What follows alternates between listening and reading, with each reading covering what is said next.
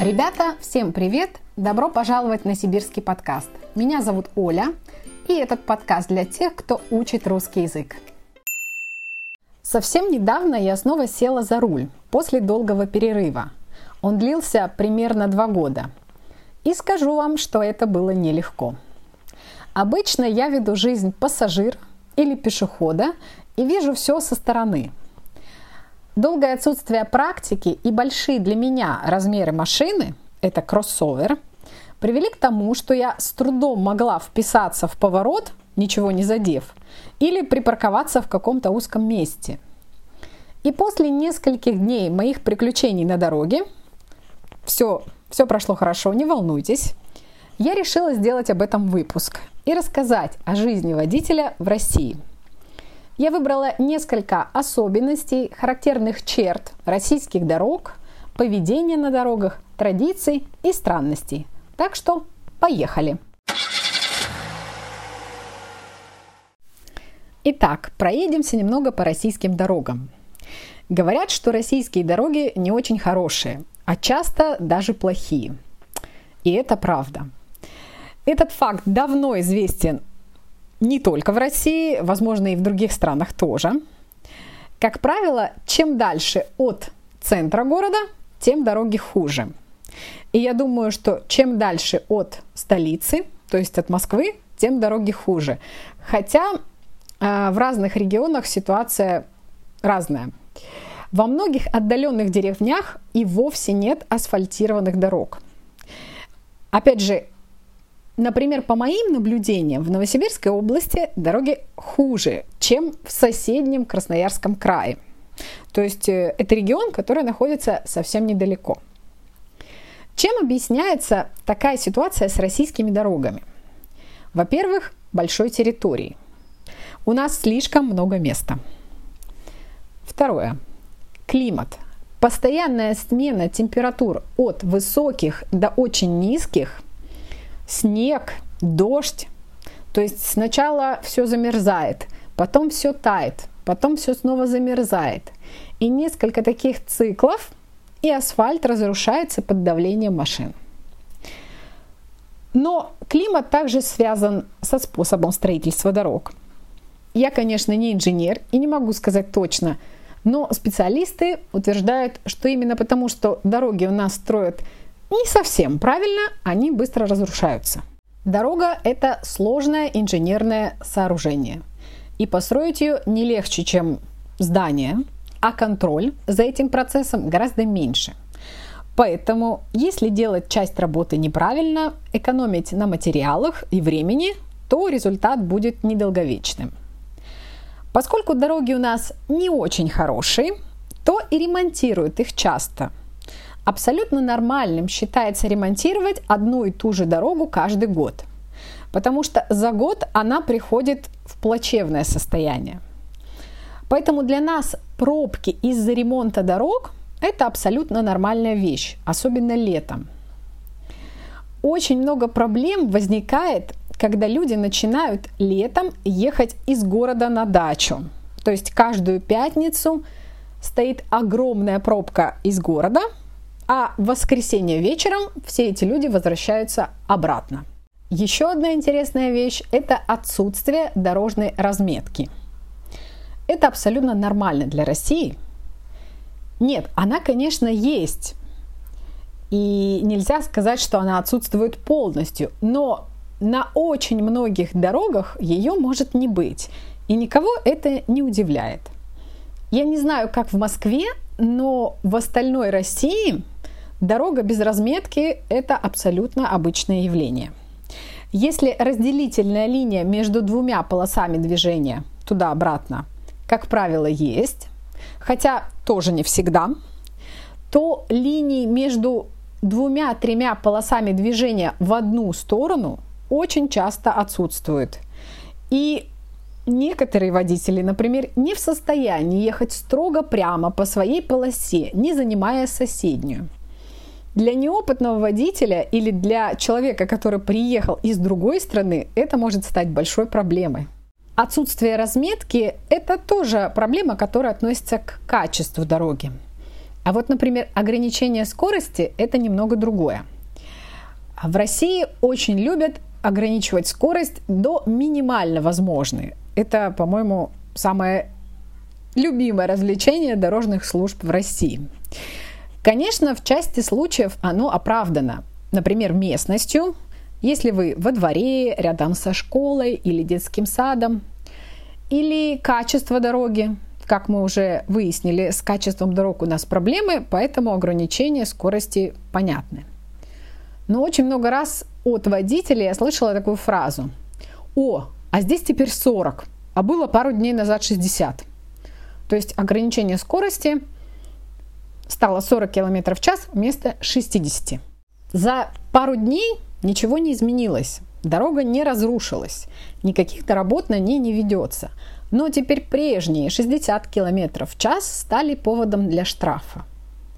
Решением об ограничении могут быть данные статистики. Например, на этом участке дороги аварии стали случаться чаще, чем два года назад. Но при этом и количество машин за это время увеличилось. В общем, сложно сказать однозначно, но большинству водителей такое кажется странным. Интересно, что в России об этом даже говорят в автошколе, когда вы получаете права. А, самым безопасным считается ехать со средней скоростью всего потока автомобилей, а не с той скоростью, которая написана на дорожном знаке. Эти скорости могут совпадать, а могут и нет. Для того, чтобы постоянно отслеживать нарушителей скоростного режима, у нас за последние несколько лет появилось огромное количество видеокамер, которые фиксируют скорость, делают фотографию, а потом вы получаете это фото в комплекте со штрафом. Причем, чем ближе к столице, к европейской части России, тем камер больше. Говорят, что в Москве очень много. Один мой знакомый сказал, что в Тюмени, которая немного восточнее, камер тоже много, но меньше, чем в Москве. В Новосибирске могу сказать, что камер достаточно. А вот говорят, что во Владивостоке их намного меньше. В связи с этим а, в машинах водителей – появилось множество устройств, которые улавливают камеры и предупреждают об этом водителя. Совсем недавно я ехала в машине с моим руководителем, и у него этот прибор постоянно издавал какие-то громкие и неприятные звуки. Но что это я все о плохом? Давайте немного о хорошем. Пешеходные переходы. Это одна из тех вещей, за которые можно гордиться – в России практически всегда и везде водители останавливаются на всех пешеходных переходах, я имею в виду на тех, где нет светофоров. И это наша победа. Еще 15 лет назад такого не было.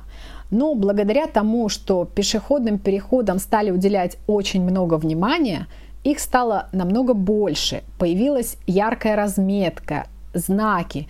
Ситуация изменилась в лучшую сторону.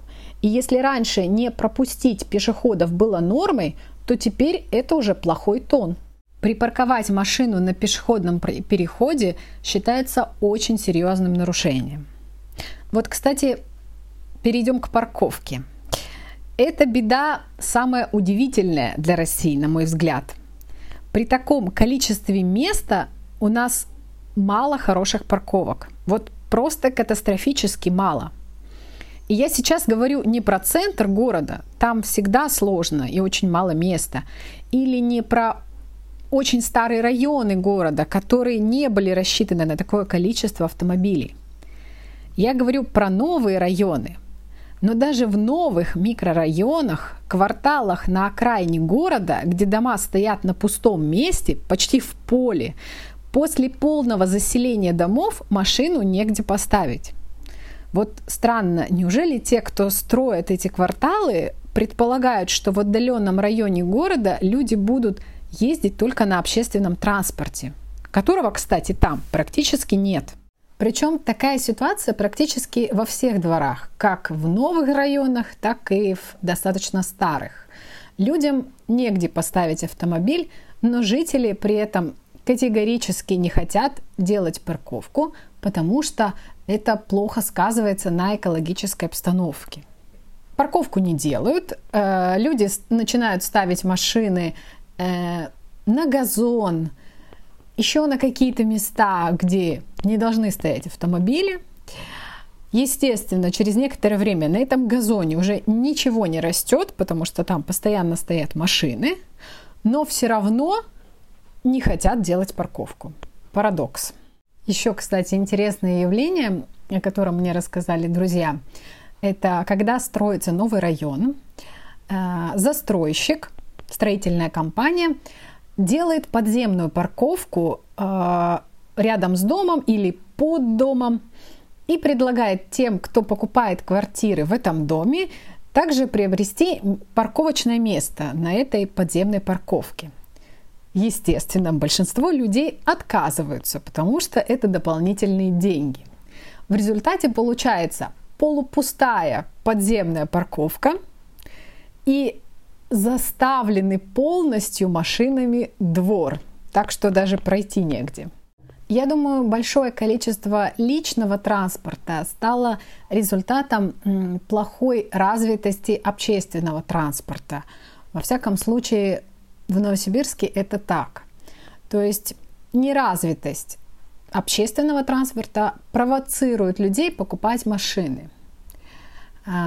Несмотря на то, что есть э, в больших городах все виды транспорта, автобус, троллейбус, трамвай, а, во многих городах есть метро, но этого все равно мало. И очень часто этот транспорт старый, часто ломается, а, поэтому, а в новых районах города его практически нет, поэтому без автомобиля получается никак. Очень жаль, что у нас отсутствует такая практика, как аренда машины, например, на 2-3 дня по доступной цене и на хороших условиях. Например, мне нужна машина только на выходные. Я бы ее взяла съездить за город. А всю остальную неделю мне вполне хватает метро или автобуса. Я знаю, что в Москве есть что-то подобное, сервис, который называется каршеринг, от английского car sharing.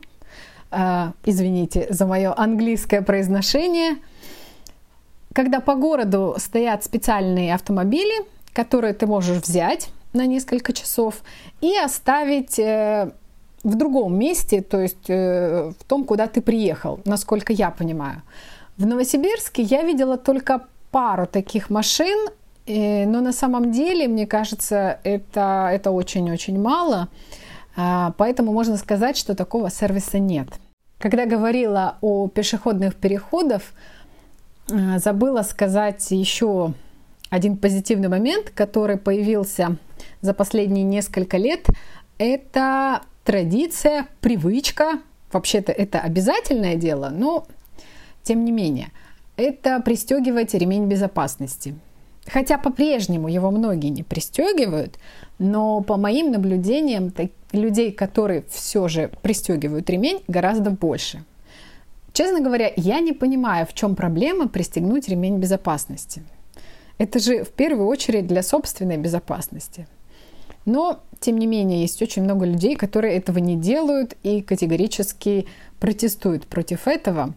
Многие современные автомобили сделаны уже с учетом того, что ты должен пристегивать ремень и часто подают звуковой сигнал, когда ремень не пристегнут, особенно у водителя – Поэтому некоторые водители даже специально покупают какие-то устройства, э, я даже не знаю, как их назвать, чтобы воткнуть в отверстие для ремня и как бы заблокировать его и тем самым обмануть систему безопасности автомобиля. Вот такие находчивые российские водители. Еще одной интересной чертой э, российских дорог э, является то, что в России очень много праворульных автомобилей. Сейчас объясню. В России ездят по правой стороне дороги, как в Европе, ну, кроме Великобритании, и как в США, и также во многих других странах. Это называется правостороннее движение. Поэтому руль у автомобиля находится слева. Вот в России это далеко не всегда так. Абсолютно нормальным считается передвижение на автомобиле, у которых руль справа. А, это связано с тем, что а, в Россию большими объемами ввозятся поддержанные автомобили из Японии, в которые движение левостороннее. Причем интересно, что чем восточнее город а, в России, то есть чем дальше от Москвы на восток, тем больше таких неправильных автомобилей. Например, в Москве машин э, с правым рулем, то есть неправильным, почти нет. А вот во Владивостоке таких машин практически 100%.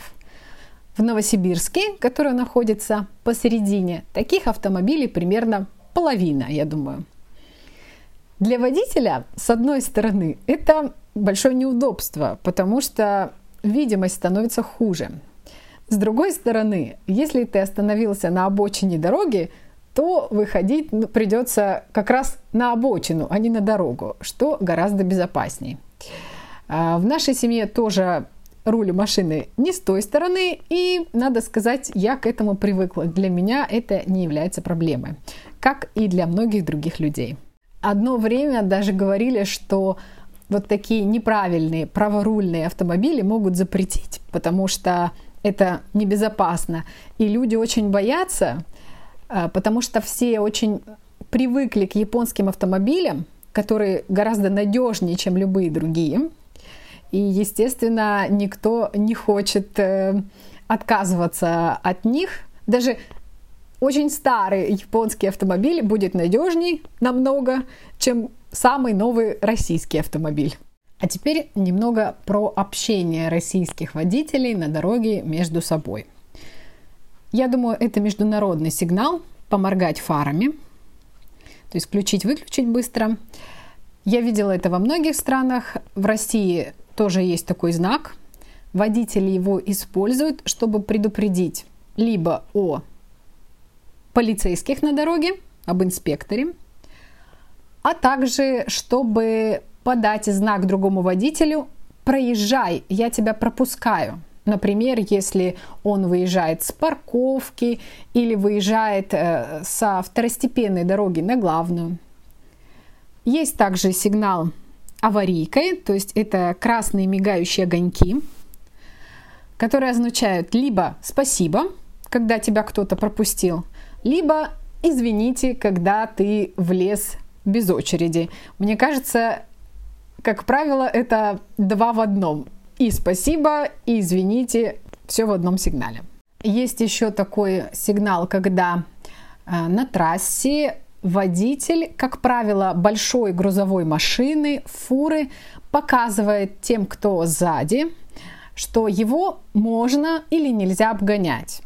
То есть, например, э, если всего две полосы на дороге, в одну сторону и в другую встречная, то грузовики, э, включая правый поворотник, показывают, что нельзя обгонять, это значит впереди есть машины, а включая левый, э, показывают, что вот теперь все свободно, дорога свободна, можно обгонять.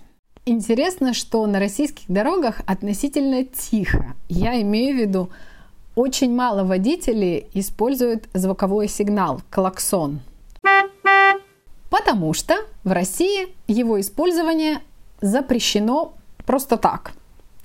То есть, если ты стоишь в пробке, тебе нужно срочно проехать или ты чем-то недоволен, сигнал использовать нельзя. Только в тех случаях, э, когда необходимо предотвратить аварию. То есть просто так в пробке никогда практически никто не сигналит, и все стоят молча. Что еще запрещено? Конечно же, алкоголь за рулем. Причем у нас нет никакого минимального разрешенного значения. То есть нельзя ни бокал вина, ни бокал пива. Вообще ничего. нельзя и все. Раньше был какой-то допустимый минимум, что м, у водителя в крови могли найти немного алкоголя, но сейчас нет. Если что-то найдут, сразу лишают прав, то есть забирают права на два года. Вообще, должна сказать, что у нас довольно много разного рода строгих ограничений. Какие-то из них разумные, другие какие-то странные. Именно по этой причине они часто не соблюдаются, потому что здравый смысл и логика жизни говорят, что они излишни. Вот такой вот парадокс. Ребята, наверное, это не все, что можно рассказать о российских дорогах. Я вспомнила просто некоторые достаточно яркие черты. Остановимся пока здесь. Надеюсь, вам было интересно и полезно узнать о том, как ездить на автомобиле в России. Если вы хотите приобрести такой опыт, то хорошо подготовьтесь. Но в целом могу сказать, что российские водители довольно дружелюбны. Есть, конечно, и странные люди, но они есть везде, во всех странах. Так что ничего особенного. Всем большое спасибо за внимание. Как обычно, можете писать мне на e-mail или в Instagram. Всем хорошего дня и увидимся в следующем выпуске. Пока-пока!